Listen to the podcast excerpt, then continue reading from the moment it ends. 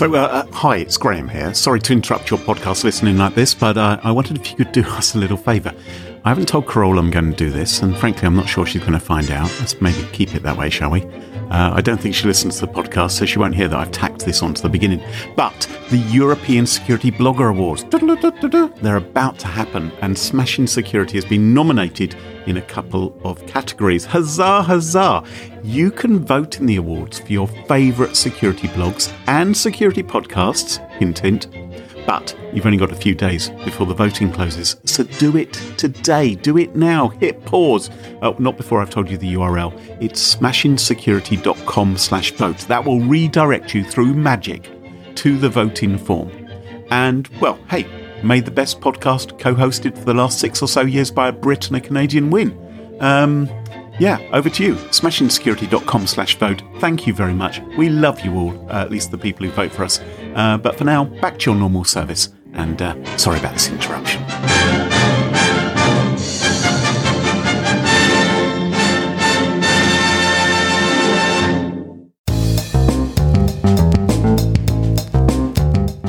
All started when someone noticed that an increasing number of people were calling help hotlines, convinced they were going crazy. And when these callers were being pressed for more information, the caller would say things like, well, the doorbell keeps ringing, but when I answer, there's no one there. That, that, the doorbell keeps ringing, but there's no one there. That, isn't that postman's knock? People have been doing that for hundreds of years.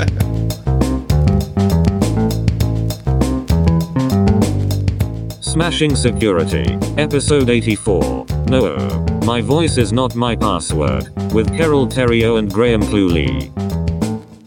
hello, hello, and welcome to episode 84 of Smashing Security. My name is Graham Cluley. And I'm Carole Theriault. Hi, Carol. Hello, Mr. Cluley. And we have a special guest with us this week. It is the returning John Hawes of AMTSO, the Anti Malware Testing Standards Organisation. Hello, John. Hello, Graham. Hello, Kroll. Hi, wonderful Hi. to have you back on the show again. I hope you're keeping well. I'm pretty good. Lovely to be here, as always. And I hope the world of anti malware testing is behaving itself. Oh, it's most excellent. We've uh, we've just recently launched our first proper standard, which is certainly interesting times for us. Well, I, well, I would hope you've released a standard, John, if you're in charge of the anti malware testing we, are, we are standards. the standards organisation, so it's it's about time. Yes. so, do you mean all this time we've been talking to you, you hadn't actually released any standards? well, you, you can't just put them out there. You have to actually build them first. Oh, okay. and fair getting enough. getting consensus among fifty odd rival organisations not always easy, but we've done it You're like a diplomat, I guess. pretty fairly indeed. Is there an equivalent of Trump? Is there someone who's sort of threatening to leave the uh, Paris Accord on anti malware testing standards? there's there's many trumps. A lot of Trumping in the room. Oh yes. This week's episode of Smashing Security is sponsored by VirusTotal. Now, you probably know VirusTotal as a malware research tool. Over 1 million files are uploaded every day by folks analysing malware and attempting to determine what different antivirus products call a sample. But you can do much more than that with VirusTotal Intelligence, which helps you get more context about your alerts through advanced malware threat hunting, relationship and behavioural visualization, as well as historical analysis on billions of malware samples. To learn more about how VirusTotal Intelligence can help you, visit virustotal.com slash learn or email the team at info at virustotal.com and be sure to say you heard about them on the Smashing Security podcast. Right, guys, well, look, I want you to do me a favour. Mm-hmm. Can you say, my voice is my password? Is that safe? Is that safe? Is it safe? Is it safe? Do you remember that? Mm-hmm. Neither of you are Dustin Hoffman. N- neither of you are prepared to say my voice is my password. Well, if you were in the habit of ringing up HMRC, which is another name for the British taxman, they may well ask you to say that phrase, and they stand accused of stealthily collecting a database of 5 million voice prints saying exactly that Shut up. Oh, hang on. Are they now? When you say they may ask you to say that phrase, are they actually saying please say this particular phrase? They are. As you will find out, John, I will That's- explain. But that's not very stealthy. You'd think if, if they managed to get you to say those words separately in other sentences and then put them back together again. Oh, it's always one, isn't there? Look, yes, they're, they're, they're not stealthily getting you to say the phrase. What they've stealthily done is they've collected this database Ah, for okay, I see. purposes as yet unknown. Let me explain to you I was exactly. being I was being overly pedantic there. Please you carry were on. being a bit pedantic, and I, no wonder your standards have taken so long to be arranged. If this is the level of discussion which goes on, HMRC announced way back in January 2017 that they were introducing voice ID technology to help it recognise taxpayers when they called in and speed up the security steps needed. You know, those hurdles you have to jump over Yeah. before a call can be dealt with. So it announced this. It announced this publicly. They announced this exactly back in January 2017. They said the first time you call, you might be asked to say this phrase up to five times, and then you'll be passed to an advisor to complete the call. Right? They said we're going to securely store your passphrase, and you can just use your voice in future to confirm your identity. Don't worry a jot about how we secure this. We're the government. Mm, exactly. It's Okay. The UK government never had a security breach in their life. Hey, I would have done it. I think I would have done it if I if I didn't have a choice and I needed to talk to the tax man and it was part of their process. I'd probably just do it. They said at the time that they, although they would be encouraging callers to take advantage of Voice ID, you could choose to opt out if you oh, wished. Well, then I would have done that. Okay. Okay. Yeah. Now, let's move forward to the present day. Privacy campaign group Big Brother Watch, Ew. also known as BBW. Bit 1984. I think that's the point they're trying to Yeah. get across. Yes, Not It's not, the TV show with no, it's not about watching the reality TV show. I imagine they get a lot of their web traffic for people trying to find out about They Celebrity would. Big Brother. Yes, Yeah, yeah. So maybe maybe they were. They probably have excellent traffic. yes, uh, although Huge bu- not, jump off rate though. not the track. Yes, yeah.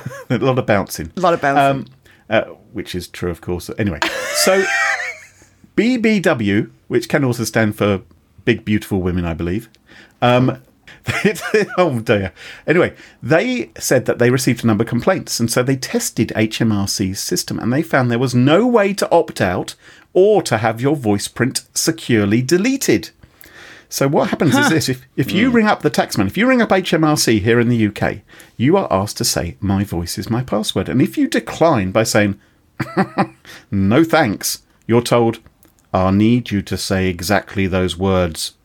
And if you keep on refusing, Yeah. they say it's important you repeat exactly the same phrase. Please say, "My voice is my password." say it. My voice is my password. Are you saying that HMRC has been taken over by Daleks? so not everyone has been confronted with this because if the database is only 5 million voice prints, there's more taxpayers than that. That's true. Yeah, I'm sure I've called HMRC and I've never Yeah, been asked same, to say any same. weird senses. Well, maybe they're not doing it on absolutely everyone. And of course, not all taxpayers actually have to call HMRC. I think I've only ever called them once. Um, That explains a lot of actually. things. Yep. and, and let's not forget, a voice isn't actually a password, is it? Really? It's a bit misleading that because a real password, it's easy to change, but it isn't easy to change your voice, is it? Yes. It is hmm. unique though, like a thumbprint or a fingerprint. Oh, you think your voice is unique, do you, Carl? Oh, I don't think, think my voice we- is pretty unique. I'd be You don't think we could mimic it?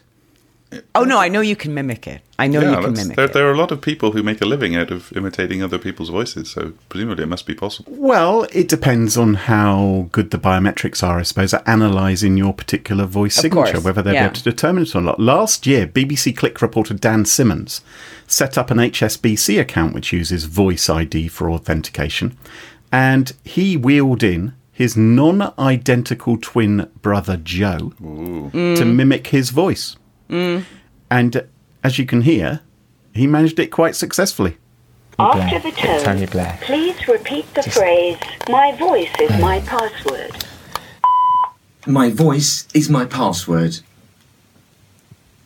Welcome to HSBC Advance. The balance of your account is one pound twenty-one pence credit. I'm off to the bank. For your available I thought it was going to be more than that, Dan.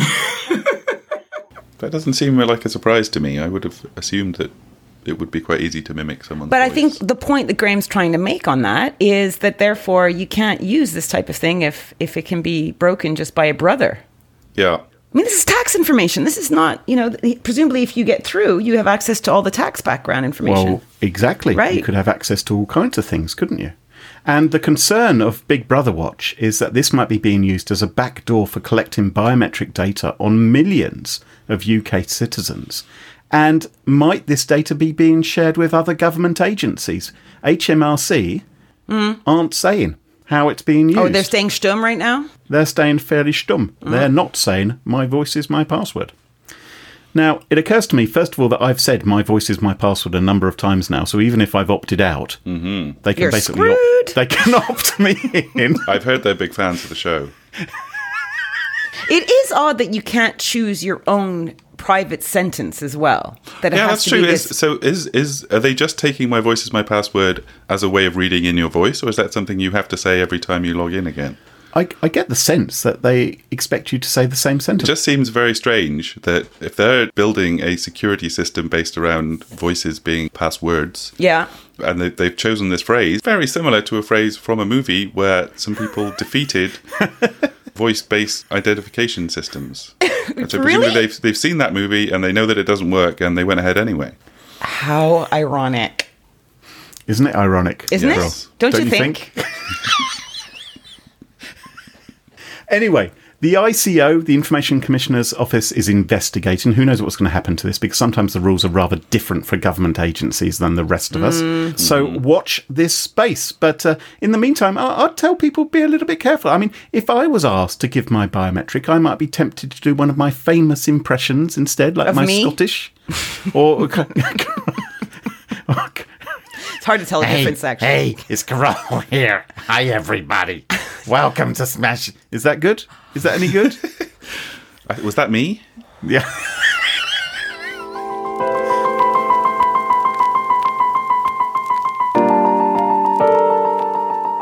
John, what's your topic for us this week? Well, so I wanted to talk a little bit about a fairly big US law story that kicked off last week, which is basically a Supreme Court ruling making it much more difficult for US law enforcement to access people's phone location data. Hallelujah. That's Mm-hmm. good. We've all seen the TV shows where you know the cops tracking down the bad guys and they're going, "Oh, where is he? Oh, we get, let's triangulate his phone. That's what we have to do," and they always find him straight away.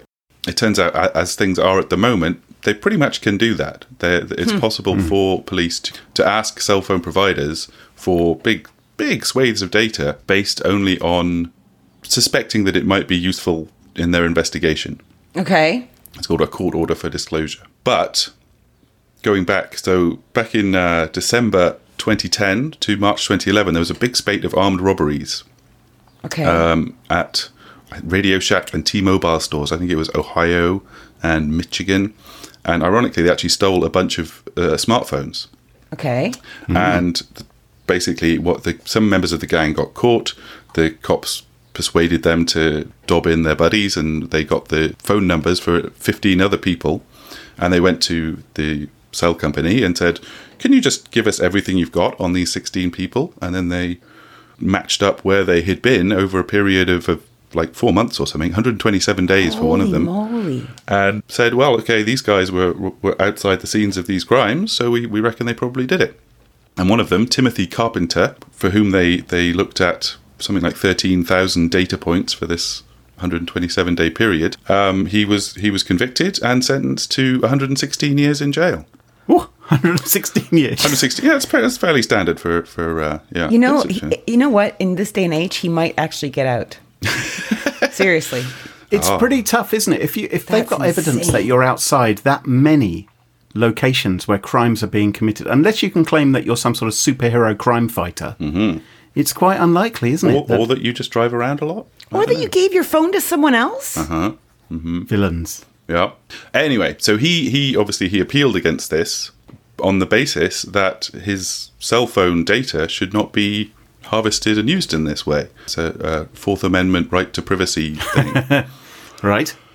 and his original appeal was rejected in 2015. But then last year, this went up to the Supreme Court, and they've been pondering it for the last six or seven months. I think it was November 2017 that they, they heard the arguments, and then finally last week they came out with their decision saying he's right. The cops should not be allowed to get at that data without a warrant. They should have a proper formal warrant, and it shouldn't just be give me everything on this guy. It should be, I am fairly sure this guy is a strong suspect in this case, and I would like this particular data from this particular period for these particular reasons. And then see, that can- makes a lot of sense to me, totally right? That makes a lot of sense. I, d- I have no problem with people putting warrants together to get information Yeah. because they need it because they suspect someone of a crime. What I don't like is that potentially innocent people that have not committed any crime have Mm-hmm. their data being flying between departments and organizations willy nilly. Yeah, yeah, and it's also it's yeah it's it's it's the broadness really. It's that they can go and say, give me everybody that passed by this cell tower in the last ten days, Yeah. and then we'll go and track all those people and say, oh, these are interesting people. I mean, they, they got, without a warrant, 127 days worth of data on Hmm. 16 different people. Yeah, that's a huge amount of stuff. That's, yeah.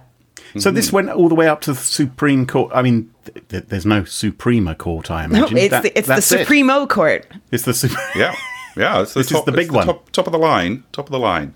So obviously, I mean, it's not. This is not a, a huge thing that's going to affect everybody. This is really only a kind of a small change in the law that affects particular law enforcement agencies and how they go about doing their business. But there there are kind of implications that it, it will expand to impact, say, when law enforcement goes to Apple and says, "Can you unlock these phones, please, because we hmm. believe they belong to terrorists or something." Technology is moving a lot faster than law, obviously. Yeah. Oh, yeah. And this is just kind of one little step in bringing law closer in line with how we live today.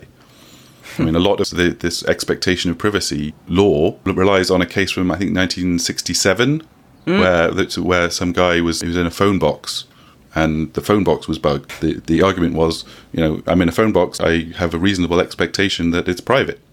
That's not the only expectation you have in a phone box. You also expect the smell of urine. Mm-hmm. You probably expect little postcards offering sexy Sadie or something like that. You know, most uh, millennials don't even know, have probably never been in a phone box in their life. kids today. They've never had that joy.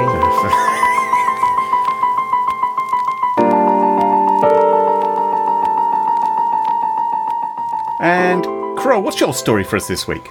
Well, this past weekend, the New York Times ran a rather disturbing story, and it all started when someone noticed that an increasing number of people were calling help hotlines, convinced they were going crazy. And when these callers were being pressed for more information, the caller would say things like, I turned on my air conditioner, but then it switched off, all without me touching it. Or the code on my digital lock changes daily. I don't know how it's doing this. Or the doorbell keeps ringing, but when I answer, there's no one there. Well, that, that the doorbell keeps ringing, but there's no one there. That, isn't that postman's knock? People have been doing that for hundreds of years, right? You go up to someone's door and you leg it after ringing it, and as for the air conditioner, it turns off when it's decided it's now cool enough in the room. Yeah, they do have thermostats generally, don't they? They, they should have rung me up for support. I could have helped with this. Uh, you see, you think you're so clever. You think you're so clever.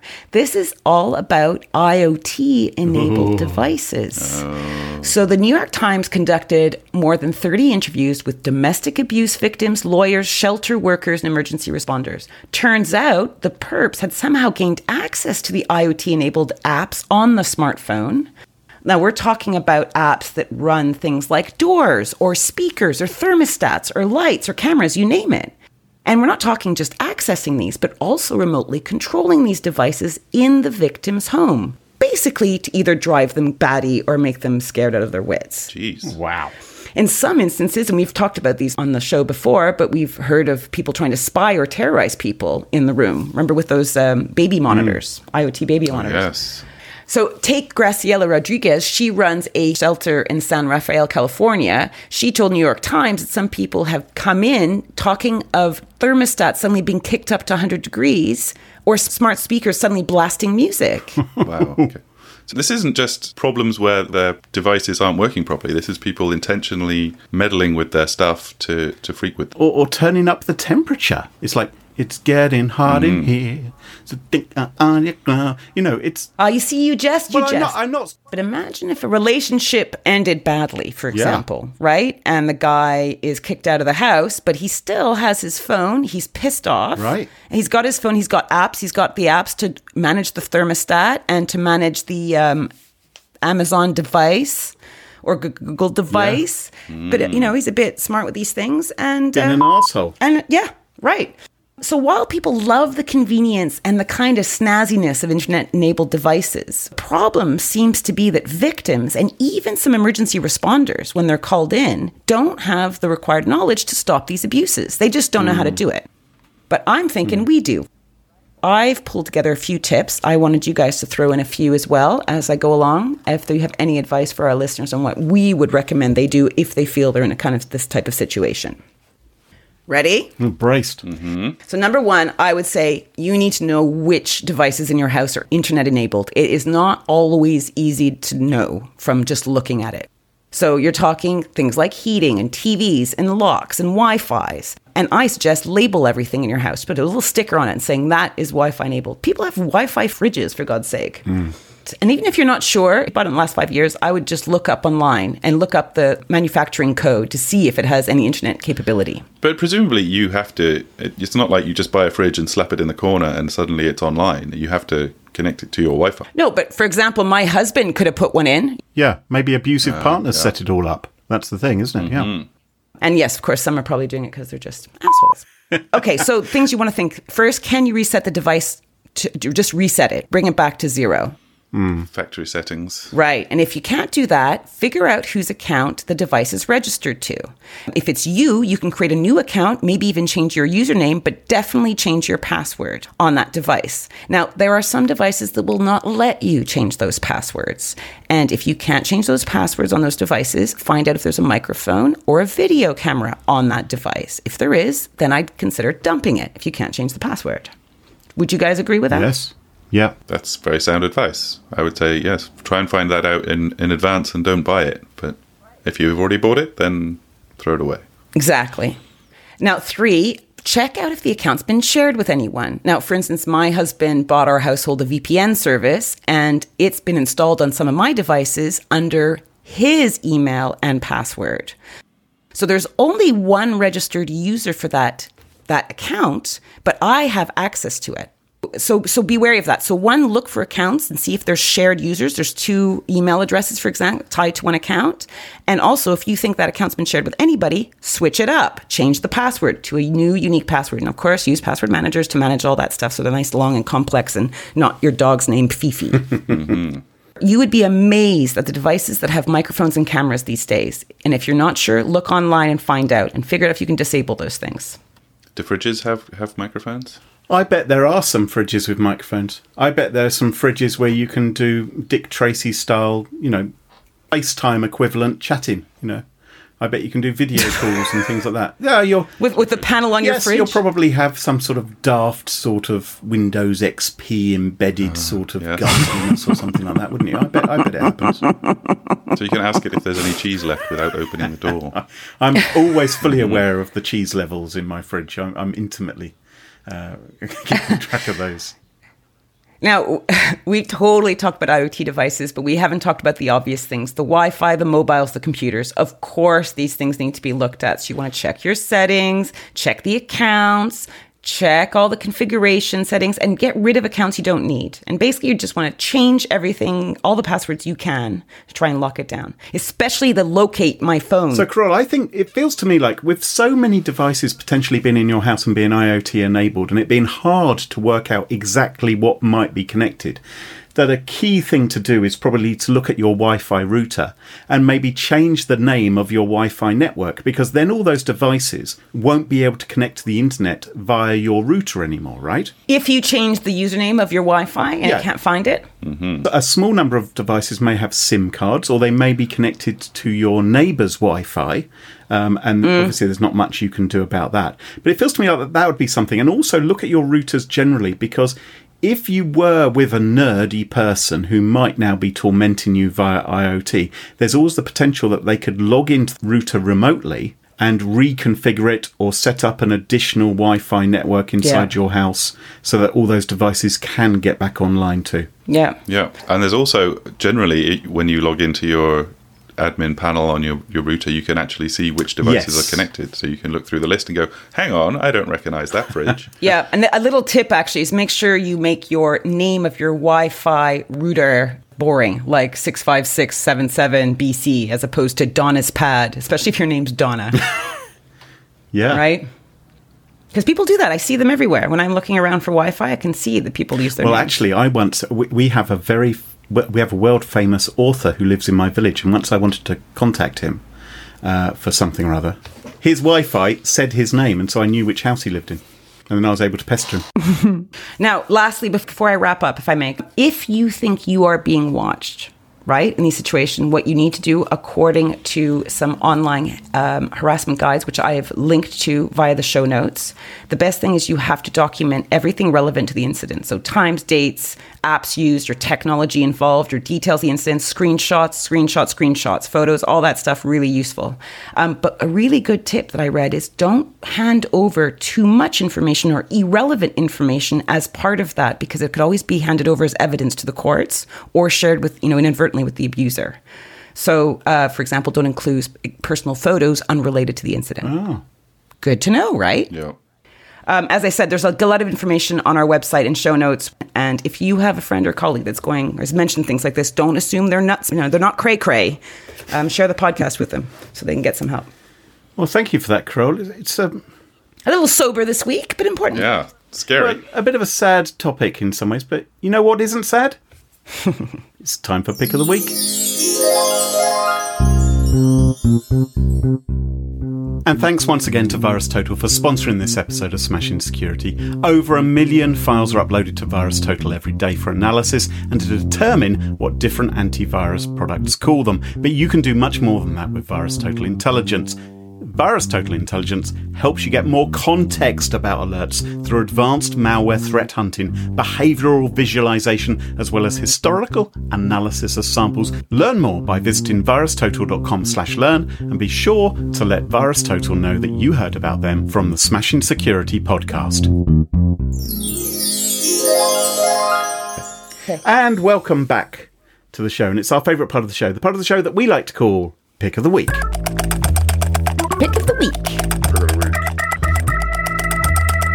Pick of the week is the part of the show where everyone chooses something they like. It could be a funny story, a book that they've read, a TV show, a movie, a record, a podcast, a website, or an app. Whatever they like. Doesn't have to be security related necessarily. I hope it's not this week. Well, mine isn't security related this week. Yay! Mine is a website and it's called music-map.com. And it, oh yes, intriguing, eh? And music-map.com. Well, what it does when you go to it, it asks you to name the, an artist, and you type in the artist's name, I'm going in right now. Bryan Adams, the Groover from Vancouver, the groover from Vancouver. Oh. and what it oh. will do is it will put up like a almost like a mind mappy thing. All these names will swirl Yeah. around of other artists who it believes are similar or other music that you might like if you are a Wow. fan of whoever whoever you put in, right? Yeah, it's an interesting thing. So I see Celine Dion. Presumably, that link is that they come from they're born. a Of lot of Canadian them. people like to, Yeah. you know, basically eat at home. And Mm. so they're enjoying Brian and they're enjoying Celine. They're just helping the national economy. Right. Right? So I Yeah. entered, for instance, Del Amitri, right, who are an early 90s, 80s pop group, and up comes Ron Sexsmith. And so I discovered Ron Sexsmith, who I think is another Canadian, isn't he? I don't know. I don't know Ron that Sex- name. well, Ron Sexsmith is a great Canadian songwriter. I've only discovered him in recent months. He's smashing. And I found out via sites like this him and other artists who I might enjoy. Oh yes, I'm looking now. Do You have Rufus Wainwright nearby. So, um, Yeah. if you want to Art have a slightly wider. What, what am I saying? Musical repertoire. Yes, you might want to go to music-map.com and you will find other artists you might enjoy. And then you can go and check them out on Spotify or one of those and say, oh, no, I do actually really like them. So it's a great way of finding other things. So I found, for instance, some sort of Danish miserable rock genre, right? Which, because Ron Sexsmith is a bit of a hangdog, deputy dog kind of figure, a bit morose, uh, which is what I like. And so it's helped me find other artists. And so I really like it. And that is why it is my pick of the week. It's a very cute pick of the week. I'm just looking up Tom Waits Nice. right now. Oh, sweet. Who would be like him? Yeah. Oh. oh, Nick Cave. Yep. I don't know how. Nick Drake. Leonard Cohen. I don't know how. Oh yeah, Joni Mitchell. I don't know how they're working out. I don't know if it's something like an Amazon people have also bought this, or I don't know where this data's coming from. But Like the Apple Genius thing. yeah, not sure. This is yeah. This is quite interesting. Like I would say, I I know when I put in Tom Waits, I would probably know sixty-seven percent of them Yeah. here. Yeah, interesting. Cute pick of the week. Thank I you. like it. Thank you. Very nice. John, what's your pick of the week? Well, so I've got a, a slightly meta pick of the week. Um, I'm a I'm a big fan of BBC Radio Four, the the BBC's flagship Who isn't? talk show uh, channel for serious, mature people like myself. And um, I don't have specific times when I listen. Uh, so I, I very much like a show they have called Pick of the Week, Ah, where they have a guest on and they, they choose their favourite shows from the last week. And um, no, so Pick of the Week is not my Pick of the Week this week. um, I actually wanted to mention a show that I heard on Pick of the Week, or I heard an excerpt from, which is a clip from a show called Shortcuts, which is lots of little documentaries, plays, just kind of five, ten minute bits. And this particular one uh, was about uh, Meat Space, oh, which um, people with long memories might actually remember. So basically, there was a, a guy wrote a novel, I think, called Meat Space. Okay, I don't know this at all. Him, him and a friend were looking into ways to promote this, and they were very literal minded people, obviously. So they decided to get a lamb chop from their local curry house and send it up into space on, on a um, uh, weather balloon Okay. with a with a camera attached. And they had this plan that they would sort of send it up on this weather balloon and taking a video, and then figured out where it would come back down again, and went to the field where it was going to come back down, and it wasn't there. And so this episode of this show details how they went about getting it back, and particularly how they were basically messed with by some weird dude who kept telling them that he had their camera and he would meet them at a I don't know motorway service station outside Bridgewater, and then wouldn't show up, and then would phone them and say, "Oh, I'm sorry, I'm on my way home. Let's go and meet in somewhere else." And it's it was a very very interesting story, and they eventually obviously did get it back because there's a quite a famous video on YouTube of the lamb chop going from the curry house to space. Which I recommend you watch. It's like two minutes long. Okay. It's shorter than the description. Much shorter than the description, yes. But also, but uh, my my actual pick of the week was not the video, but the show Yeah. about Good. the background of how the video was retrieved. Yes, okay. From this crazy dude. Okay, that's really cool. I'm definitely going to Well, watch Thank that. you very much. Yeah. That that is quite There something. go. That's going to be hard to top, to be honest, Carole, and I'm not sure you're going to be able to achieve it. We've had two Oh, quality well, we'll picks see. of the week, dare I say it, so far this week. Let's see what you've got. okay, I'm a podcast junkie. Everyone mm-hmm. knows that. And I'm also a bit of a fan of the kind of tech driven sci fi stuff like Charlie Brooker's Black Mirror. So I was thrilled that Adam Buxton recently published an interview with the Black Mirror creator, Charlie Brooker. It's a rambly chat and it touches on everything from like playing video games to behind the scenes of Black Mirror. And yeah, they do, they chat even. There's a bathroom humor in there. Oh, good. Um, Well, obviously. Yeah, but, you know, it's funny stuff to me, but maybe uh, pooping is not everyone's cup of tea. Um, there's a bit of cussing, so maybe adults only. I think there's a video uh, somewhere, isn't there, about poop being someone's cup of tea? Isn't that famous? That sounds pretty nasty. I've never watched it myself, but it's something like one cup, two. Uh, find Adam Buxton podcast on his website, episode 76, uh, where he interviews Charlie Brooker. Worth a listen. Sounds wonderful. Well, apart from the bit about the cup of tea, which I'm a little bit worried about, maybe we can skip that past.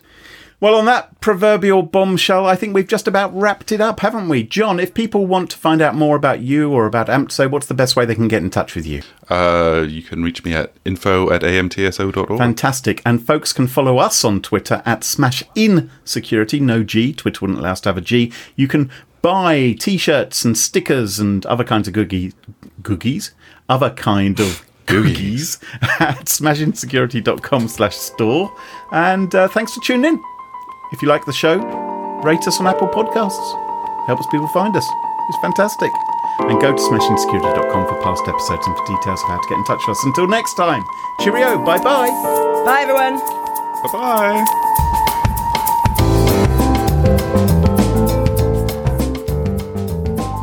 It's sex show. Pivots. Don't want any of those around here. He's recording. We have started recording.